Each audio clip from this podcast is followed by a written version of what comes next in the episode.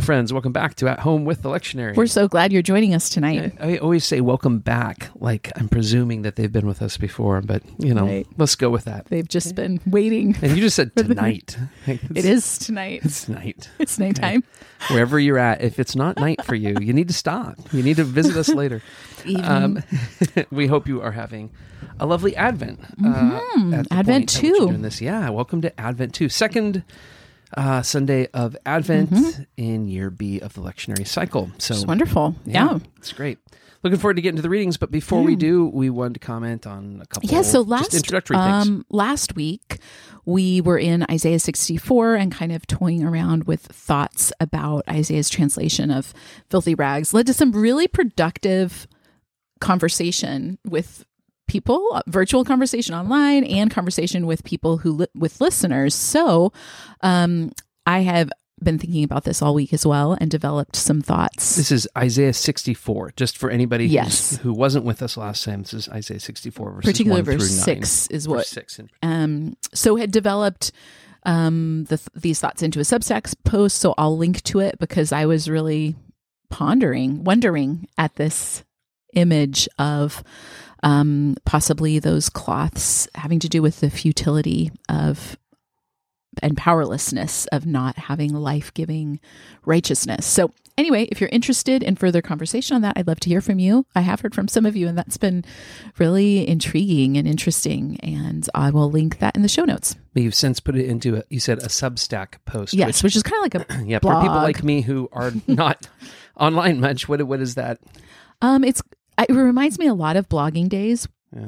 but it's kind of curated. So it's just a link, and if you Good. basically, follow I will link. link, and Perfect. yeah, They don't need to know anything more. yeah, Well, I read the post. I think it's stupendous, Marissa. I think it's very thought provoking. Mm-hmm. Um, not just because I think it's textually thought provoking, right? I think that's the, the exegetical nature of it is, is a very curious thing to consider, but just devotionally, it has mm-hmm. power as mm-hmm. well. So I thought, well, that is that that adds another layer to Isaiah 64 verses 1 through 9 in a way that I think is actually meaningful. You know, it's not just not just different. It, it has some real substance to it. So yeah, I was grateful for that. So I Yeah. I too recommend to people uh, that they check that link out. Um, you know what I wanted to tell people about? no, I the this is very very trivial, but you guys, that's okay. I'm very. I have guesses, sometimes. but it will be a rabbit trail if I say it. So what do what do you so- want to before I, we my in? advent calendar. I'm liking Oh. my advent calendar so much. I'm liking it. Okay, so I have to tell you guys. So Marissa gets all of us in the household advent calendars for Advent every year, and this year she got super creative ones for everyone. It's like a whole thing now, It's right? become Like a growing up, phenomenon. it, it was kind of the generic get the chocolate, wax though. chocolate. And so we've done that, and we've done some nicer chocolate ones over the years. But in recent years, this has become, I mean, unsurprisingly, right? Like another consumer. Like people are like, to make money. you, off of us. you Christmas is consumer hold my beer. I'll make Advent a Yes. consumer holiday. We feel like you weren't spending enough money on Advent. It's people. like the most anti-consumer. It's sad. It's but sad. however, But- they got me they got because worthy. um you know sure more candy but there's some really creative uh, creative ones Very. w- um to count down so primarily for the children but also Yeah, for no, I mine has every day. It's got a miniature packet of different flavors of instant coffee, and I'm drinking one right now. This is an almond one, and it's so good. That's So great. I had Oh, one I'm this pleased. morning, and I had because Advent, you know, it's so short I had a couple extra Right. doors that I was able to open. so and two. you know some really neat ones and then we'll get to i like that we have chapter markers so people can just jump right to the collect but you know there's somewhere it's like a, wanna lit- hear me a little talk about my box instant coffee? where it has you know 40 p- pieces of a puzzle that together you build the whole puzzle or there's like Yeah, an escape day. room, Yeah. room one where it's like an envelope to the next clue you solve a little escape Solve room little type more every day. puzzle Yeah. solve a little more and of course they have many for little children that are like build a little tiny lego thing and um i found one that's like you embroider a very small uh piece of something that at the end of the month you'll have a a finished work of embroidery. So anyway, there's just so many fun creative how things. Cool is that? Okay, People that was so us completely off topic, but Yeah. it is Advent. Okay, so uh, I'll try and wrap it round, round to where we're going to go Mm, gonna make it pointlessly. Okay, good job. Um, okay, but we are in the season of Adventtide, which is Advent of Christ the King. I've so never heard anyone call it Advent Tide. is that a totally I made up you thing? just said that for the first time in is history. any of it tide? Like Easter tide is a thing? Christmas tide is legitimate. Is Easter tide? I put tide on I anything. Easter I haven't said. Pentecost tide. That's right. Epiphany tide. so I don't know. I'm going to go with Tidings. Lentide. From now on, it's Lentide. So what I'm wondering is Advent calendars. I have no idea what their origin, Ooh, but wonder. I mean, is there's not? Is it just displacing the uh, heart of Advent to say we're just counting down to Christmas in this sense? And I know that obviously consumer wise, that is what's going on. no, I, I mean, but- no, I would. Yeah, I- yeah. Please, Um, I, I would say no. I think it's tremendous to have people counting down to Christmas in Advent. And here's why because I think part of the function of Advent is to get us orienting ourselves toward the o- o- anticipating the the parentheses recollection of Hmm. um, the first coming of Jesus because the part th- that is the exercise that we use this time of year to kind of uh, uh, you know whip ourselves up to preparing and waiting for his second coming which is an ongoing thing right? We're always waiting for his return. And so this is a season in which we we kind of go hey remember how nobody was really clued into the first time he came? Remember how like they didn't have a calendar that would count down to the day that he came? Well now we do. Now we Right. can we can pin it on a calendar and say he came you know and we get to kind of build our excitement toward the the nativity as a way of sort of exercising those same muscles that we use then throughout the year to wait for um, and anticipate the return of the of the king. So yeah, I think it's great. yeah, Yeah, but I'm also And very-. I'm also yeah, I'm also biased. uh, well, but it is. this bit yeah. was paid for by my advent calendar. Try this sponsor. But- Instant coffee flavor. It's Um, lovely. but it is i think sometimes it's helpful as someone who is a very um can be an intense person i know that will surprise people who know me but um it can be hard i think if you love something like the liturgical calendar or seasons to then be like oh but i'm not supposed to or oh does that how do i fully embrace this You know, or Well, something Advent has a somber. T- I mean, it has a um, contemplative or a penitential uh, Right. air to it, appropriately so. So yeah yeah, so I, I get that. There's some a of that but also conflict it can be okay too It is. I give you permission, so you know well whatever that's worth. and not just you, but anyone listening. Have a good time, people. Enjoy this life. It's lovely. It's such a gift from lovely. God. Well, um, let's enjoy the word, shall we? Uh, Let's do it. Okay, let's do okay. it. So we're gonna be back in Isaiah for our first lesson. Oh, but you're gonna open us with with the First, let's collect. pray. Let's do that. if you're new to us, one of our customs is we always open and close the the podcast with the collect, that is to say, the collecting prayer that is offered for the particular Sunday. So here's the collect for uh, the second Sunday of Advent. Let's pray. Oh, Marissa, the Lord be with you, and also with you. and friends, the Lord be with you. Merciful God, who sent your messengers, the prophets, to preach repentance and prepare the way for our salvation. Give us grace to heed their warnings and forsake our sins, that we may greet with joy the coming of Jesus Christ, our Redeemer, who lives and reigns with you and the Holy Spirit, one God, now and forever. Amen. Amen. So, one last thing I need to say about Advent Okay. 2 is Yes. that every year it is John the Baptist Sunday. So, Okay.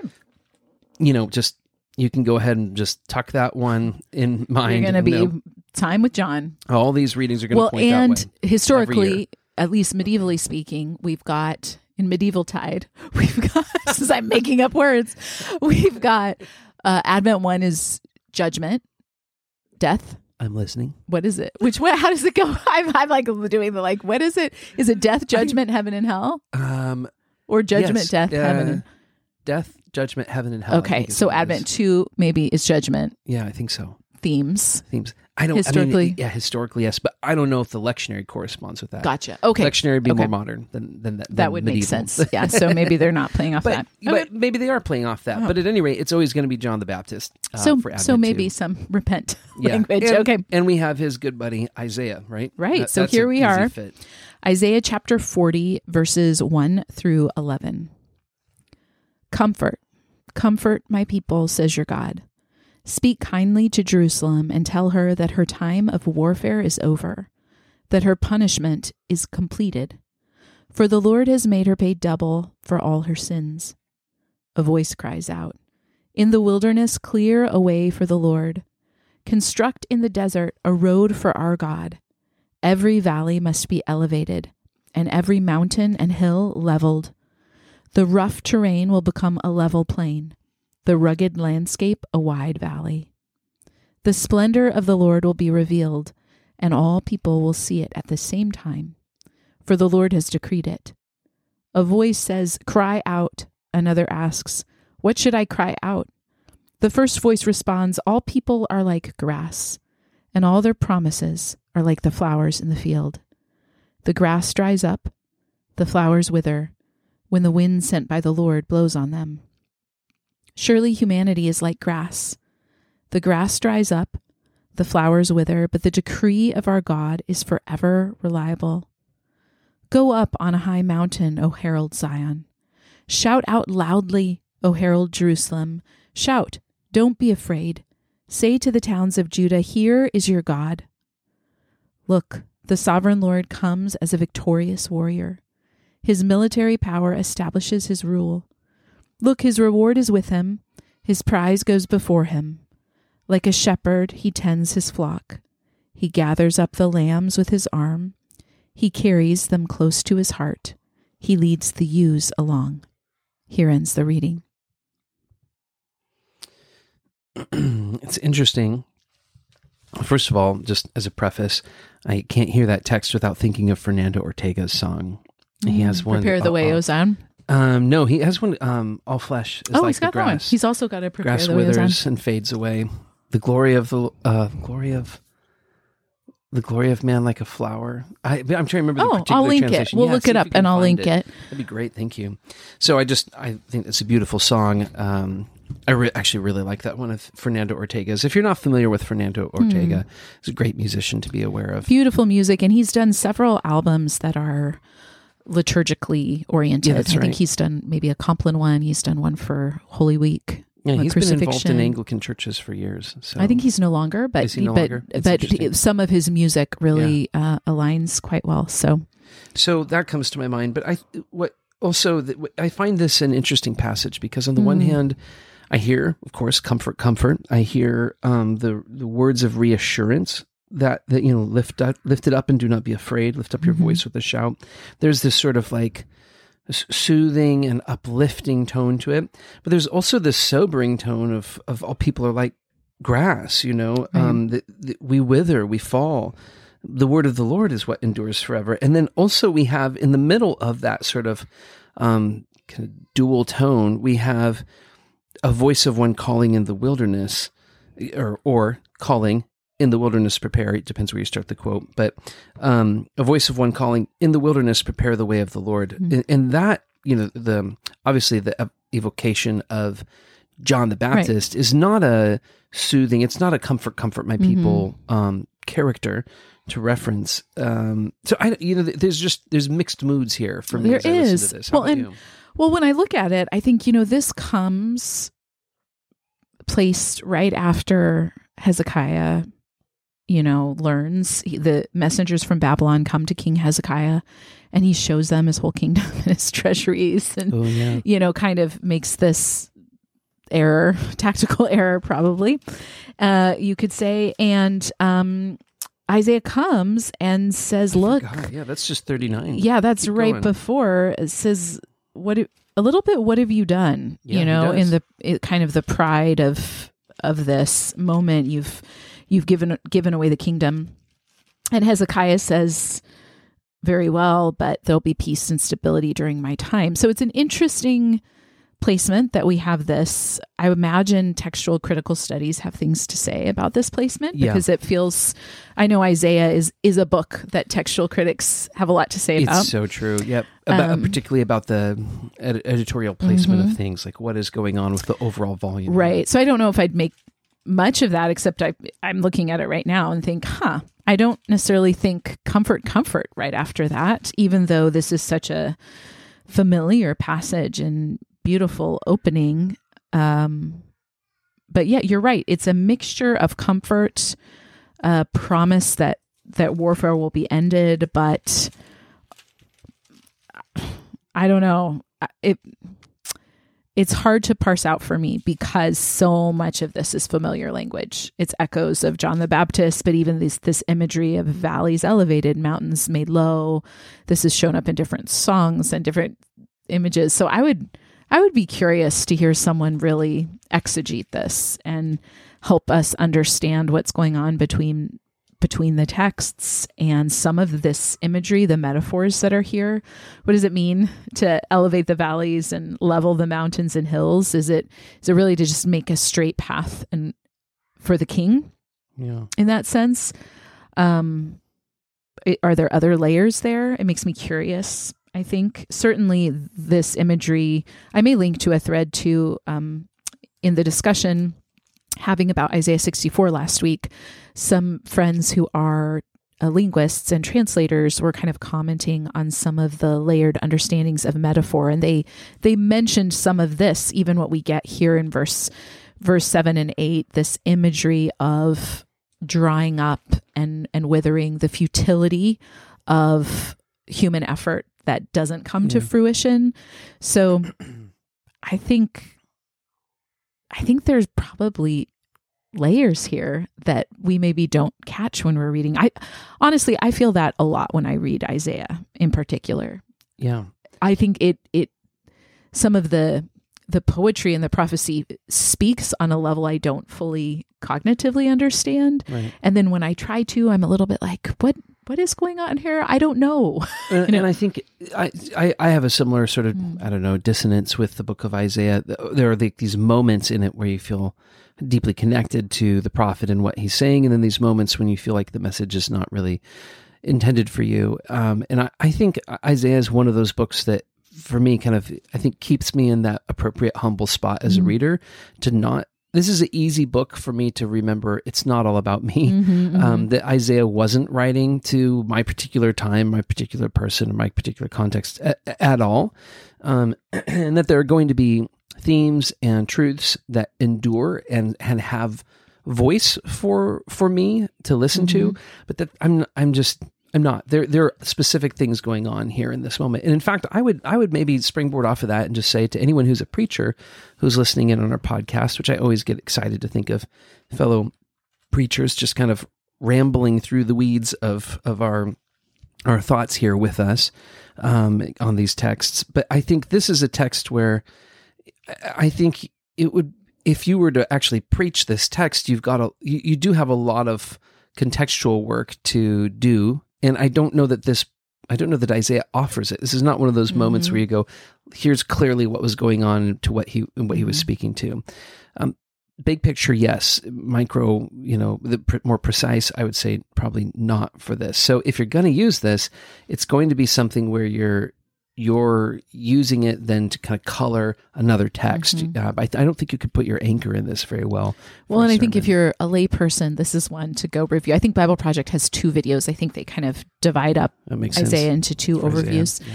And um, this this would be well worth reading. I think one other note I want to make I, I I don't like how the NET rendered verse 11 here. Yeah. uh, because i love this contrast of the closing verses that the sovereign lord comes as this victorious warrior with military power.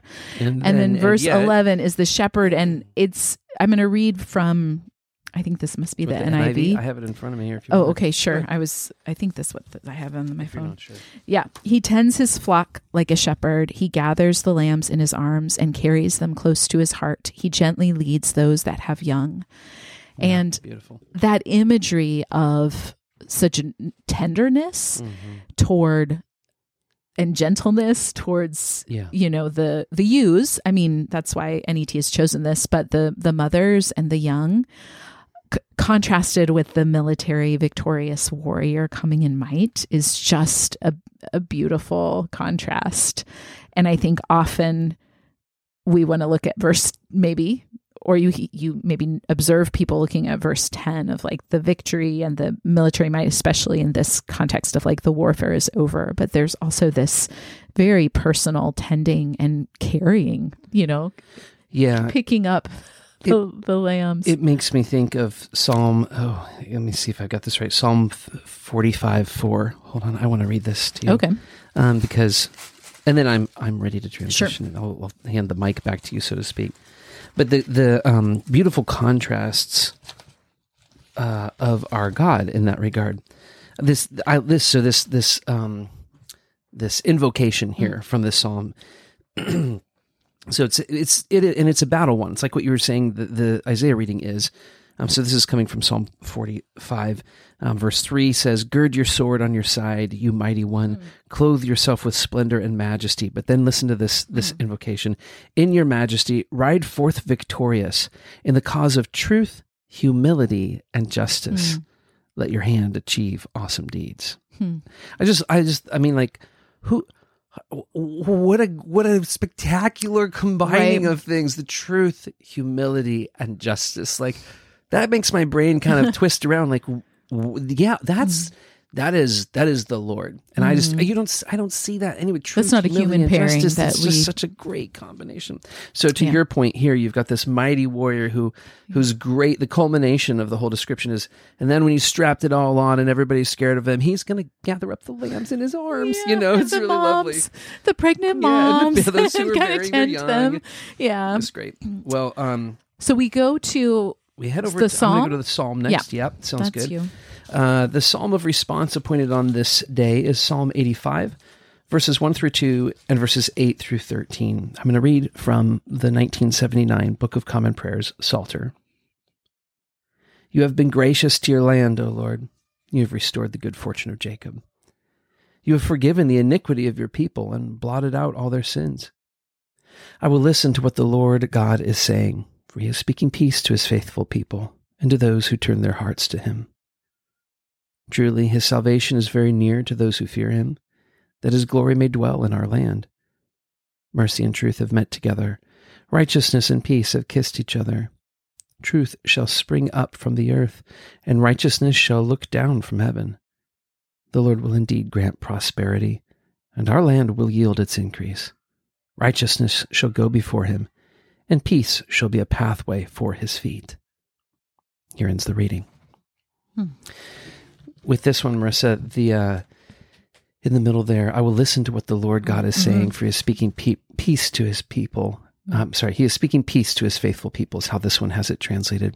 I have a slightly different translation that I use for, um, I have a, um sort of a, um, I don't know what you call it, like a, a mini liturgy um, that I've crafted for listening prayer. And it uses that, that, that phrase, it pulls from five different phrases from scripture, and that's one of them. I just think it's a, a wonderful kind of bidding for us. I will listen to what the Lord God is saying, for he is speaking peace to his people, to his saints. That's how the other translation has it. Anyways, I wanted to highlight that because that's uh, of particular value to me. What about to you as you look at that psalm? I, I think it it went so fast for all this imagery where I was trying to think, okay, here NET renders starting in verse 10, loyal love and faithfulness meet, deliverance and peace greet each other with a kiss. Faithfulness grows from the ground and deliverance looks down from the sky. And so just thinking about each of those qualities, you know, it makes me curious um seeing them all together, deliverance and peace. Is it righteousness and peace? What do you have in verse 10? Uh, I think it's righteousness and peace, or justice and peace have kissed. Uh, righteousness and peace have kissed each and other. And I love this. It grows from the ground and looks down from the sky. There's just a kind of a generous, it's kind of a generous imagery here. It's everywhere. All these things meeting. when I love Um, this idea of them kissing each other is Mm-hmm. not obviously obviously it's not I don't know if it's obvious or not, but it's not romantic Right, right, right. in our kind of contemporary sense of what a kiss means, but rather a greeting and Mm-hmm. um and it's like a greeting of two that belong together but have been separated and have maybe um, reunited. It's the it's the the kiss Mm. Of greeting, greeting. Mm-hmm. right? Of like ah, there you are again. You know, it's been so long.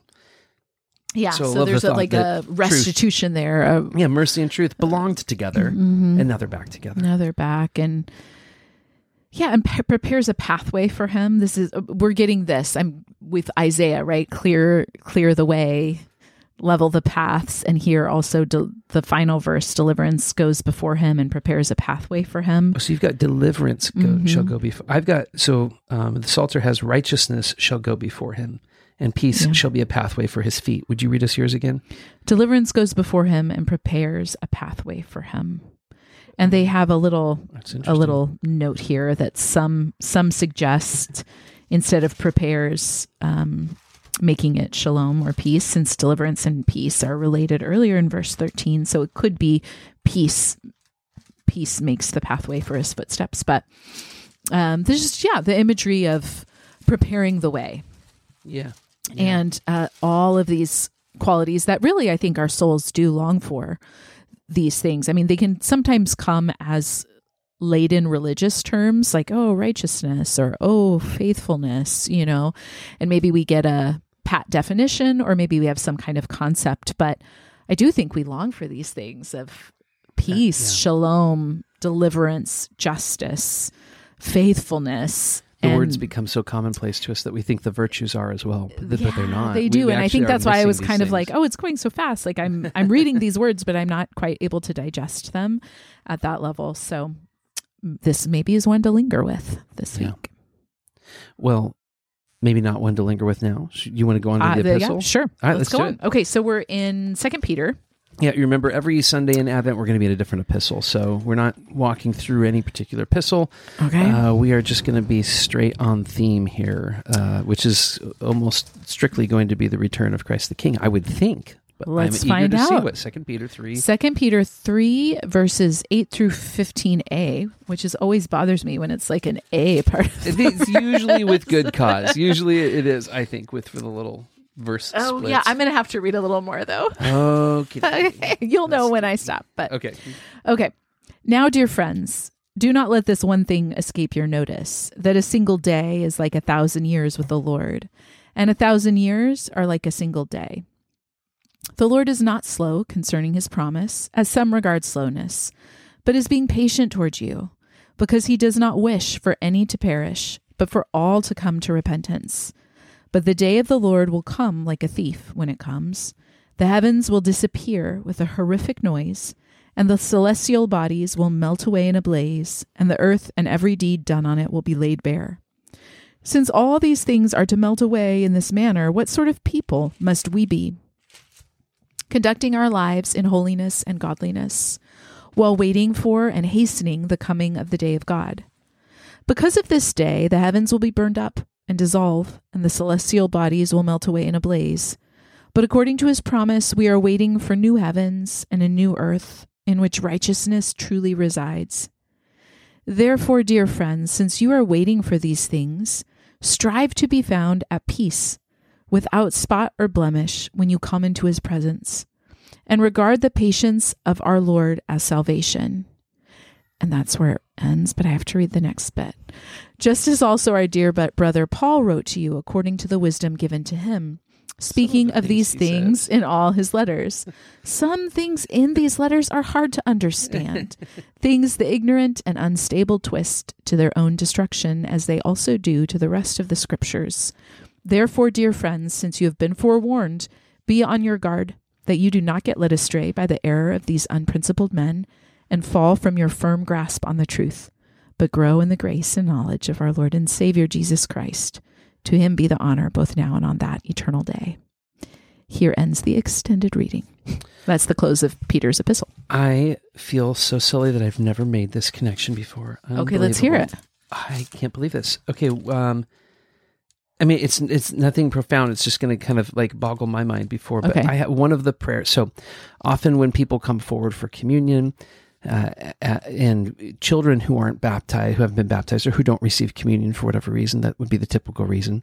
Um, they'll come forward with their parents usually, and um, you, as a priest, you typically would pray a blessing over them of some sort, pray some sort of prayer over the child instead of you know offering communion. And one of the ones that I've taken from the Hmm. prayer book that I typically pray is that as they grow in age, they would grow in grace and in Hmm. the knowledge of their Savior Christ Jesus. Hmm. And I've never, I You've never that's, so, that's kind of like standard language, right? I've never thought like, That's, that's, that's Second Peter. That's Second Peter is what that is. Second Peter three uh, eighteen right there. So Right.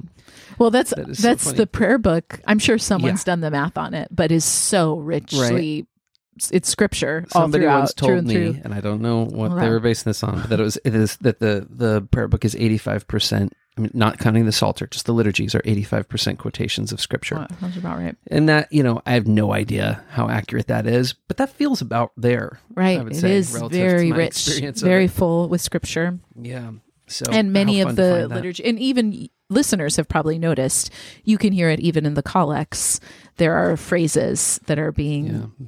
woven woven phrases, yeah. throughout okay so here the point obviously the lectionary is not trying to make is how difficult paul's things are to read though Yeah, i love always that to it's go there On. Poor Paul. He's like, I did. I, I tried. well i i just think it, Peter's it not throwing him under the he's bus. Peter's not. saying other people are using his difficulty Well, as an excuse. and right? that will just preach Yeah, all the way down here to this day because I do Mhm. think Paul's epistles are some of the ones that are most easily co-opted Yeah, by that's a good people who seek to confuse and mislead others. Um, and for me, it's always a little bit of a flag if if if there's such a focus on maybe an epistle of Paul's right. To the neglect of the the gospels for instance usually. Yeah.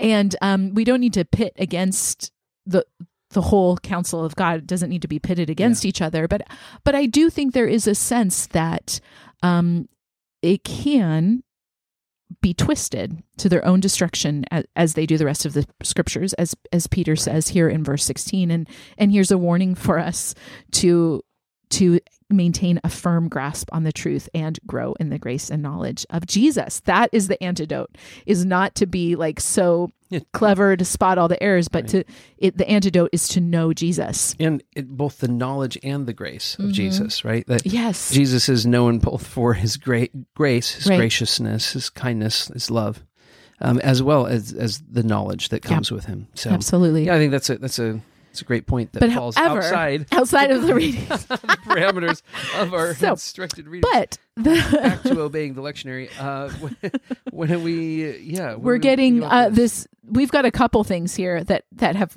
that pop up in popular christian imagination right this a thousand one years is like a a day years and for the also the thief in the night reference here and some of this apocalyptic vivid imagery of the sky you know Yeah. melting the or elements being dissolved with fire. Exactly. Um, even Lord haste this day that we get in hymnody, we get some of some of these images. So it can be a lot yeah, because I don't know what Peter meant when he when he was writing to Yeah, this those it's a great moment for him to kind of try to point the spotlight onto Paul. You know, I mean, I mean, What I I'm saying here is said- very clear. Yeah, I mean, you think that's confusing, Paul? I mean, have you read some of his stuff? Yeah, like, no, Peter, you're being a little bit difficult right now. Too. I mean, if I'd be curious to hear your thoughts. If I had to say, I if we were looking at this, his thesis, however, is not for us to ponder what does it mean when the celestial bodies melt away. If I had to wager, I'd be curious if someone dives into this passage. I imagine there's some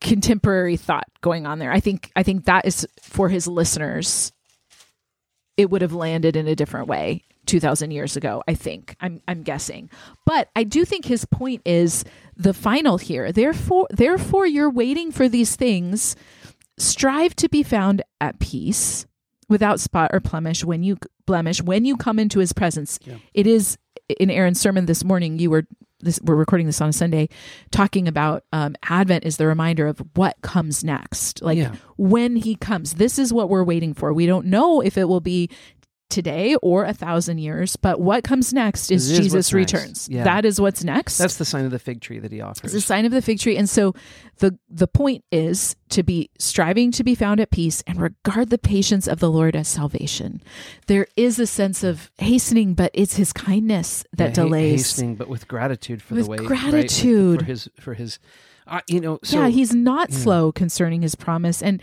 he is patient. He does not wish for any to perish. And I, I love that because I do think there can be a sense of, well, why? Why tarry? Why so much heartbreak and grief and suffering in 2000 years of human history? And Peter, I don't know if he had that in mind when he wrote this. A day is like a thousand years. Maybe he had some mm. some insight, some supernatural insight, right. or he was offering a word to people who had kind of expected Jesus's imminent return yeah, and were suffering. Yeah.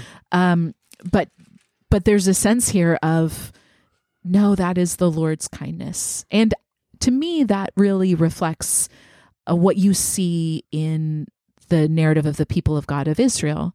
Again and again, he mm-hmm. he tarries, and there's an invitation to exactly. repentance, and and the judgment will c- come, but there there is a, a lot of waiting to offer opportunity for repentance. Yeah, absolutely. I mean, the the first coming of Christ involved a whole lot of waiting and beyond what people thought the expiration date had come and gone right. you know? So i think there was that sense of is he even going to ever come to begin with? And and then he does and of course so many people miss that boat and that's tragic. But right. um but this is why then peter's point is like yeah he he tarries still because he is still and i don't you know i don't know the economy of god in that regard. Like how that that stirs in me questions. Like what does that mean that that actually it would be in his desire that none should perish that he would he would tarry and yet are not more perishing in that time. So it's a you have to wonder I, I do wonder as somebody who is you know devout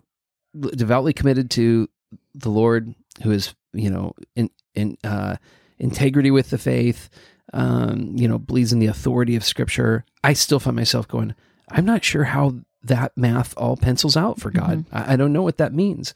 That the waiting is is actually a mercy and all that. I, I think there's right. a lot to wonder about with that. Well, and um, the NET is yeah. going to hand, handily on that say this verse has been a battleground between Arminians and Calvinists. that is accurate. Yeah, I mean right. there is a sense where when we try to resolve it, it is difficult it's for difficult us to, to do. Resolve, yeah. And I I do think it requires a trust, and I do think perhaps that's why Peter's expounding on that a little bit yeah. and saying it's not that he's slow, it's not that he's indifferent. It's we're going to trust that it's his yeah. kindness, his desire that none would perish, and I think that there's solace in that. There is, and I think you know, particularly with the epistles, one of the ways in which we half mishandle them is that we think when they speak to when when the writers of the epistles speak to a certain issue, um, that that we walk away going, well, I guess that means I shouldn't have any questions because they right. just provided the answer. But actually, if you look at it a different way, you can say, actually, the fact that they're speaking to it mm-hmm. affirms that there were people who had questions in the church. And I, yeah. I, too am one of the people in the church. So I need Peter's teaching, but right. Peter's teaching doesn't resolve necessarily all of my questions so much mm-hmm. as it speaks to them and affirms that I'm not mm-hmm. the only one with them in the mm-hmm. church. So yeah, I appreciate that. That's too. a good way of putting it. And um, I think, as always with the epistles in particular, it's it, just kind of like you were saying about Isaiah. These are for, for us, and also they were they were written with a very personal intent. These are mm. letters. These yeah. are letters, and and so they were written very in specifically. Yeah. so that yeah, they were that they matters. I don't think people. I don't. And can you imagine if Peter had sat down and thought, I guess I need to write something that will be for need, the next 2000 years. I need to write it. It'd be paralyzing. To this you know? moment. That's not right. what he would have been thinking. Future questions of unknown people. Yeah. So, okay. No, no, do you want to um, address? More, yeah. Okay. Yeah. Just, or did you want a specific? Well, just all of this apocalypse, the day of the Lord imagery. Yeah. I have one. I have one thing I wanted to say about that. All right, let's hear it. You mentioned the thief in the night phrasing yep. here. Um, when we get to apocalyptic language like this from Jesus and in, in the epistles, I'm going to exclude Revelation from from what I'm saying here because I just don't feel like I am yeah. solid enough in my head to include it in my statement. But when we get to apocalyptic language like this, often there is this sense, there is this thief in a night, thief in the night uh, concept that nobody knows the day of the Lord. Stay awake. And so the idea is that you're going to be caught off guard, uh, mm-hmm. that the moment is. Um, that the moment is going to get you unawares. Mm-hmm. And actually, I, I, think that is not what this language is trying to convey. I, I, think what this language is conveying is that for those who stay awake and alert, it's not a yikes, it got me out of nowhere, but actually, it's a very clear, the, the, a lot of the language here uh, indicates that the signs are unmistakable for anyone with open eyes, Mm-hmm. um, and that actually you can. It, you mentioned the fig tree, the from Mark thirteen. Um, you know, Jesus is saying, you know, mind the lesson of the fig tree, which is when the branches are supple and it begins to put out leaves and little shoots. You know that summer is near, and so again, the, the message is sequence there. It's not. Uh, it's not necessarily or summer is coming. You know, it's, it's yes a degree of imminence, but it's not a, sp- a fixed date. With with with that language of, um, the, I think the lesson is you you can't know the precise time, but I, that for us there's like for many it stirs an anxiety of then I'm going to miss it because I I don't know and actually I have to. It's going to be like a thief in the night. I might not even see it coming. It's just going to you know whammo out of nowhere.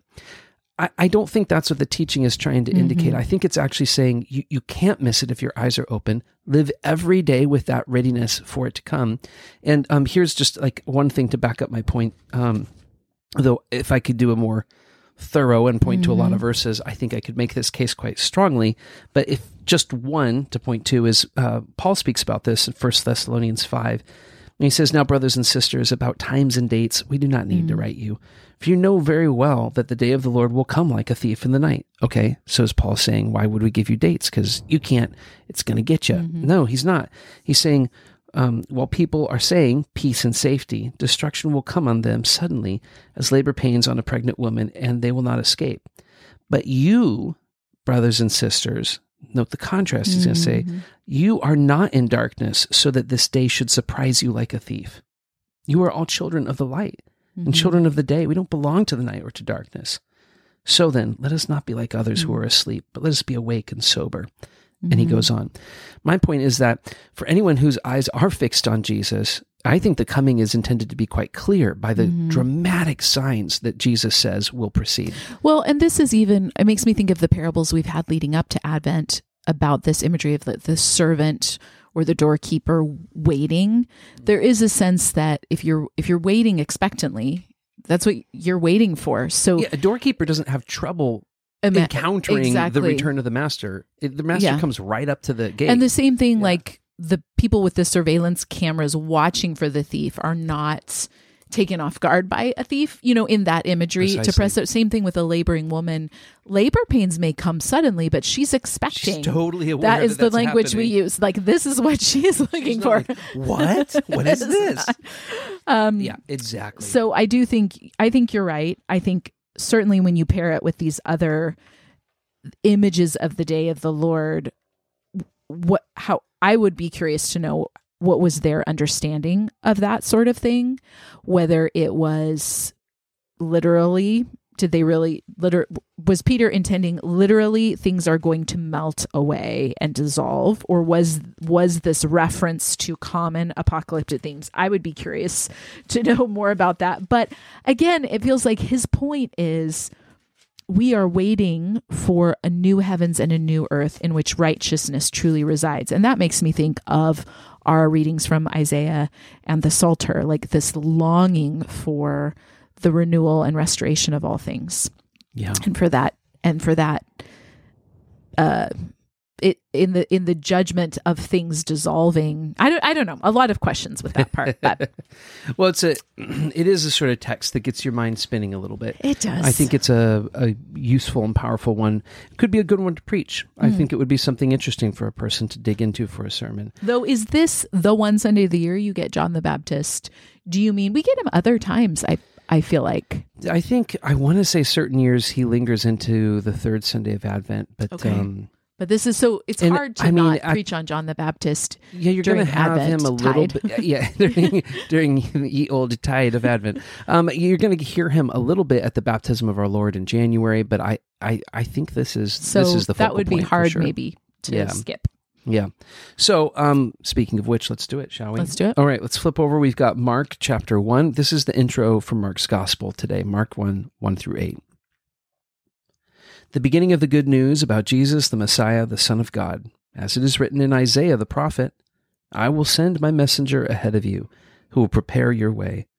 A voice of one calling in the wilderness, Prepare the way for the Lord, make straight paths for him. And so, John the Baptist appeared in the wilderness preaching a baptism of repentance for the forgiveness of sins.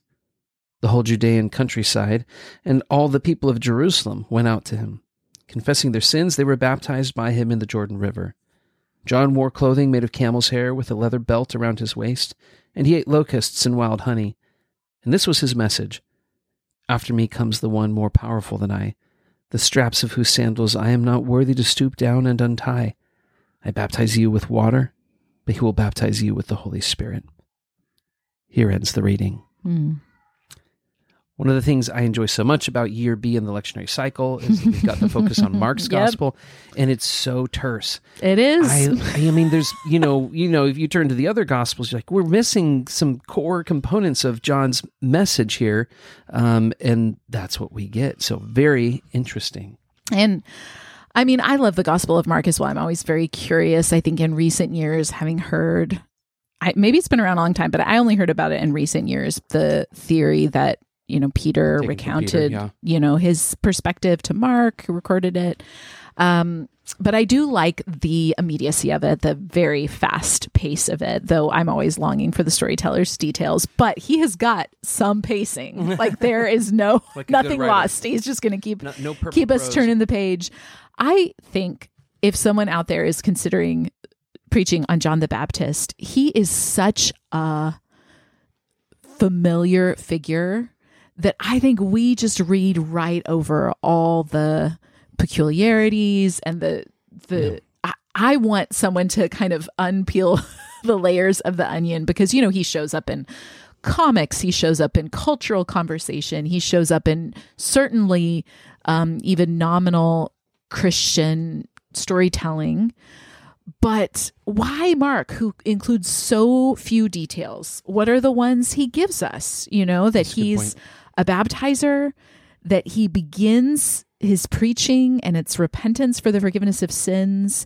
He gives us the location where he's at what he's wearing and what he's eating. I find that so Right. interesting. Like there's so few details, but he wants us to know. So clearly iconic This- of John the Baptist. Yeah, this th- and and what that means. I mean, I think we can come to that and think, okay, there's this there's a contrast there. There's such a scarcity. He's he's out in the wilderness with with nothing, but um i don't know i would i would really love hearing an exploration of that to to bring fresh eyes to who this this person is who who john Yeah. was and um i loved a little bit um anne rice does this kind of imaginatively in her novels um, and The Chosen does this kind of imaginatively as they look at the story, the TV series Mm-hmm. of Jesus, because they're cousins. There's a family connection there. Yeah, John and Jesus are John and cousins. Jesus are cousins. They've they've known each other from infancy. Their mothers know each other. Certainly, they've heard the stories of their the conception and age, birth. They're you know?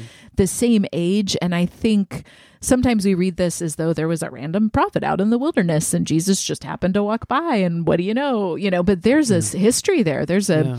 a family history and connection. So but unknown what it is. I mean, did they know each other? Did they? I mean, doesn't John say elsewhere? I, w- I wouldn't have recognized him if, if it weren't for the fact that the Holy Spirit had lit upon him. I, I He does. I'm pretty sure that's somewhere. I'm gonna I'm gonna look while we're chatting and see. yeah, can find it because I don't know what. Yeah, but I mean, what is meant by that? Even even so, I mean, Right. Like, yeah, I knew it was Jesus. I just didn't know he was the Messiah Exactly. until that, or what? You know? and and we're when he's proclaiming this one more powerful than i is coming after me i'm not worthy to bend down and untie the strap of his sandals is he i baptize with water he will baptize with the holy spirit is he think does he have jesus in mind or is he declaring a prophetic word i i mean i think a lot is did their moms tell them the stories you know had they, They heard had from to, the right? mothers i think they, had, to It's just, what do you do with that? And I don't. you know. would I mean, think they had to, which is why I have a hard time believing there's not a connection there. If that, you know, if John had heard that story, he's heard his own, the miraculous, con- his own for miraculous conception, what happened with his father not being able to speak. I mean, all of this and this sense of purpose on his life. I don't know. I think he would have known. So John says this. This is in the Gospel of John, not to be confused with John the Baptizer. But John 1 29 and following, the next day John saw Jesus coming. This is again, John the Baptist saw Jesus coming toward him and said, Look, the Lamb of God who takes away the sin of the world. This is the one I meant when I said, A man who comes after me has surpassed me because he was before me. I myself did not know him, but the reason I came baptizing with water Mm-hmm. was that he might be revealed to Israel. Then John gave this testimony I saw the Spirit come down from heaven as a dove and remain on him. And I myself did not know him, but the one who sent me to baptize with water told me, The man on whom you see the Spirit come down and remain is the one who will baptize with the Holy Spirit. I've seen and I testify that this is God's chosen one. Mhm. So I, you know, I, I, if I had to just like answer the question immediately, like, what does that mean? I, you know, without doing any research, I, I think that um, it's got to mean that John knew absolutely who Jesus was, like you said, as a cousin, and recognized him, whether he'd not seen him for a while or not. It doesn't seem likely. But that the idea of like knowing him for certain to be the Messiah, that he had been given those, met those, like God had said, this is how you will know. And John the Baptist is seems like a pretty intense guy who would say, I do not know who it is until I see the sign that God has Yeah, told me to watch for. Which, you yeah know, maybe or and maybe maybe it's a sort of sense of confirmation like if he has Sure. been told the story of the annunciation the story of jesus's birth and all the Mhm. signs of his coming and all of this but this is the moment where he has personal confirmation yeah. as a prophet that jesus is the one and you know this inaugurates jesus's ministry after his baptism so it's, I, you know, I'm always impressed with John though his ability. I mean, when it says um, the whole Judean countryside and all the people of Jerusalem went out to him, that's a pretty that's a pretty radical sort of ministry he already had. So I, I'm just I'm consistently impressed to think of somebody with. I mean, It's uh, wild. That Yeah. level of platform, we would say now, like somebody who had fully arrived if they Yeah. wanted to, who 100% was just like, I am literally just here to tell you about someone else. I, and as soon as that person appears, i'm out I'm out. Yeah. He was just like, I must decrease, he must increase, was John's beautiful phrase for it. And then he went and did that. And, and, like you know no god didn't say oh no john you've done so well let me keep you up there right by jesus no Right, john was beheaded very soon thereafter yeah as if as if what John said was right that he, John needed to decrease. So John dies shortly after Jesus' Mhm. ministry starts. As yes, as a way of all the attention now is to be focused on Jesus. But uh, I mean, the, what which thing. is What- uh, John's when you a think of that. fascinating character like that. He really is. And I think we tend to, understandably as Christians, be waiting for that moment when Jesus Yeah. comes on the scene here. And of course, yes, it's interesting to think about how long this had gone on before. How long had John been in the wilderness? What was it that drew so many people out for repentance and forgiveness of sins? This was a move. The Spirit was preparing the way yeah, it's true. through John. The the path was being made clear. There were road roadblocks. The the mountains were being leveled and, mm-hmm. and and raised up because when you think of the the tenderness of people's hearts, if they were going out and being baptized for repentance and the forgiveness of sins, that's a striking movement. Oh, it's something big is afoot at that Something point. big is afoot, and uh, yeah, all of Jerusalem, the whole Judean con- countryside. and yet and yet this is the prelude. Like this isn't Mhm. even the main event. I mean, something so big is already happening such that the religious leaders the the political leaders everyone is eyes on john going have you heard? Have you heard? Yeah. have you heard about this guy? And this guy isn't even the main event. This is this is not the what do they say? It's not the headliner right? Or Mhm. whatever. He's the so that that's wild to me And what would it have been like to be someone hearing that? Like if you had gone out to hear John, you were penitent, you did want to be baptized for forgiveness of sins, and he was telling you somebody else is coming. And what, you know, When you're the already- Holy Spirit, yeah. baptism of the Holy Spirit. He's no, what's that mean he's too? pronouncing that. He's one more powerful than I. Here I'm not worthy. so Just much more powerful so so much of this Mm. coming there would it's it's interesting that advent gives us this for the readings because what a sense of anticipation yes that's the word so we tend to kind of leap over this and think oh, but Jesus began his ministry and off we go. But for them, they were in the moment. They were waiting in anticipation and Yeah, they don't know what comes expectation. They don't know what comes next Or when? or when. So it very has it very much has this flavor of Advent. They know what's coming next, but they don't know when. They don't know who. and they've had a foretaste, They've had which a is a very ad, foretaste, this is and they're Advent all is. in. They're they're they've been Yeah. baptized. They are there listening to John in Yeah. all his scare uh, sparseness Mm. and austerity, Austerity, yeah. and believed in this repentance of sin. This is what they're participating in. Right, It no, is a preparing of way. It is a tilling of their hearts. The the the movement has already happened. Like the big Mm-hmm. thing is already afoot. You're, That's a great. I've never made that observation before. Um, I think that's a really interesting thought. Like all, all the people are in that same. They're in that posture of Advent where they're going, "Here it is. Oh my goodness, it's happening. I'm a part of it. I'm I'm all in on this." And then John says, "No, the real thing hasn't even begun yet. The real thing is so much bigger than this Yeah. that I'm not worthy to even untie his sandals. The glory of, I mean, he'll he, he's going to do, yeah, sure, the same thing, but I'm just baptizing with water. He's going to Yeah, baptize well, with the Holy and Spirit. Here's Th- what I think is really that's where we are right, now in time. Well, and I think what's really curious when I think about this idea is that John has I think Mark here is is helping us connect John's work with this preparing the way for the Lord. The work of repentance, of clearing the way, preparing the way for the Lord, making straight paths. We do get this this language in other places in scripture. I'm thinking of Hebrews 12 and other places of of making straight paths. Mhm. However, that is the preface. And I know it's Yeah. ongoing, but the point of the making straight paths isn't that's not the end to just then have very straight paths. It's so that Jesus he can, can come. arrive. It's Yeah. that he can come and he can be welcomed it's a way in. of welcoming him. and um no, I might linger with that a little bit Hmm. this year. This Nice. year. This week. Maybe week. this year. I don't know. but this week. That'd be quite the linger on, on a sudden thought. I love it. Um, who knows? Well, um, I'm just, I, as a concluding thought, I'm just going through the paces in my head here of what I might.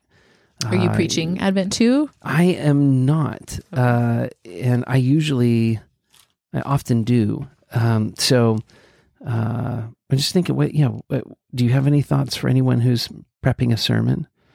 Um, I don't know if the person who's preaching at our parish is. I want to hear John. I want to know John as a character more. more I want to hear. You want to ponder John I, I want to ponder John the Baptist a little bit more, uh, and encounter him. Not like I don't mean this in in some sort of performative way, like make him fresh to me or something, but more in the sense of help help us see him accurately Yeah. maybe help help us peel back some of the the layers that that he wears Yeah. just because of our collective imagination.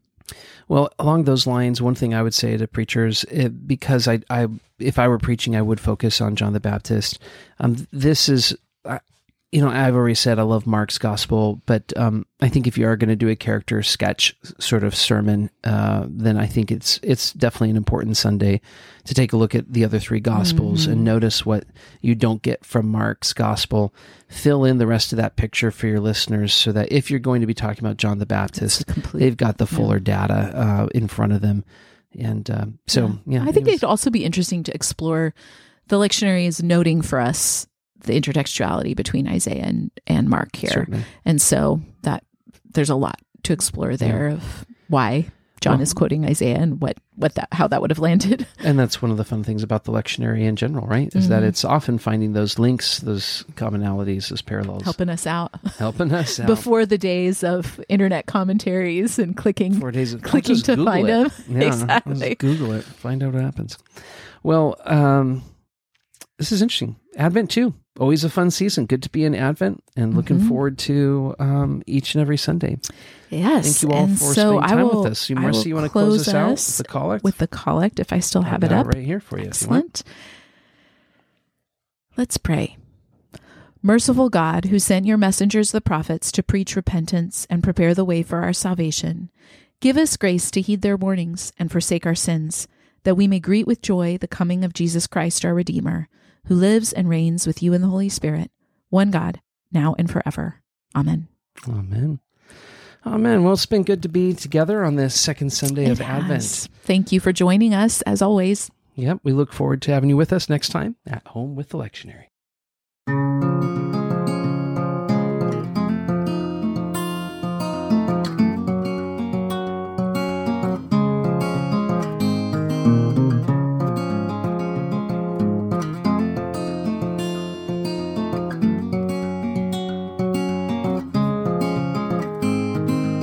Water level rising, levee almost broke. All the politicians have gone up in smoke. You take up your cross, I'll take mine. We'll go up to higher ground and wait out the time. Jesus, don't pass us by. Jesus, don't tarry now. Some say you won't return. Jesus, it might as well be tonight.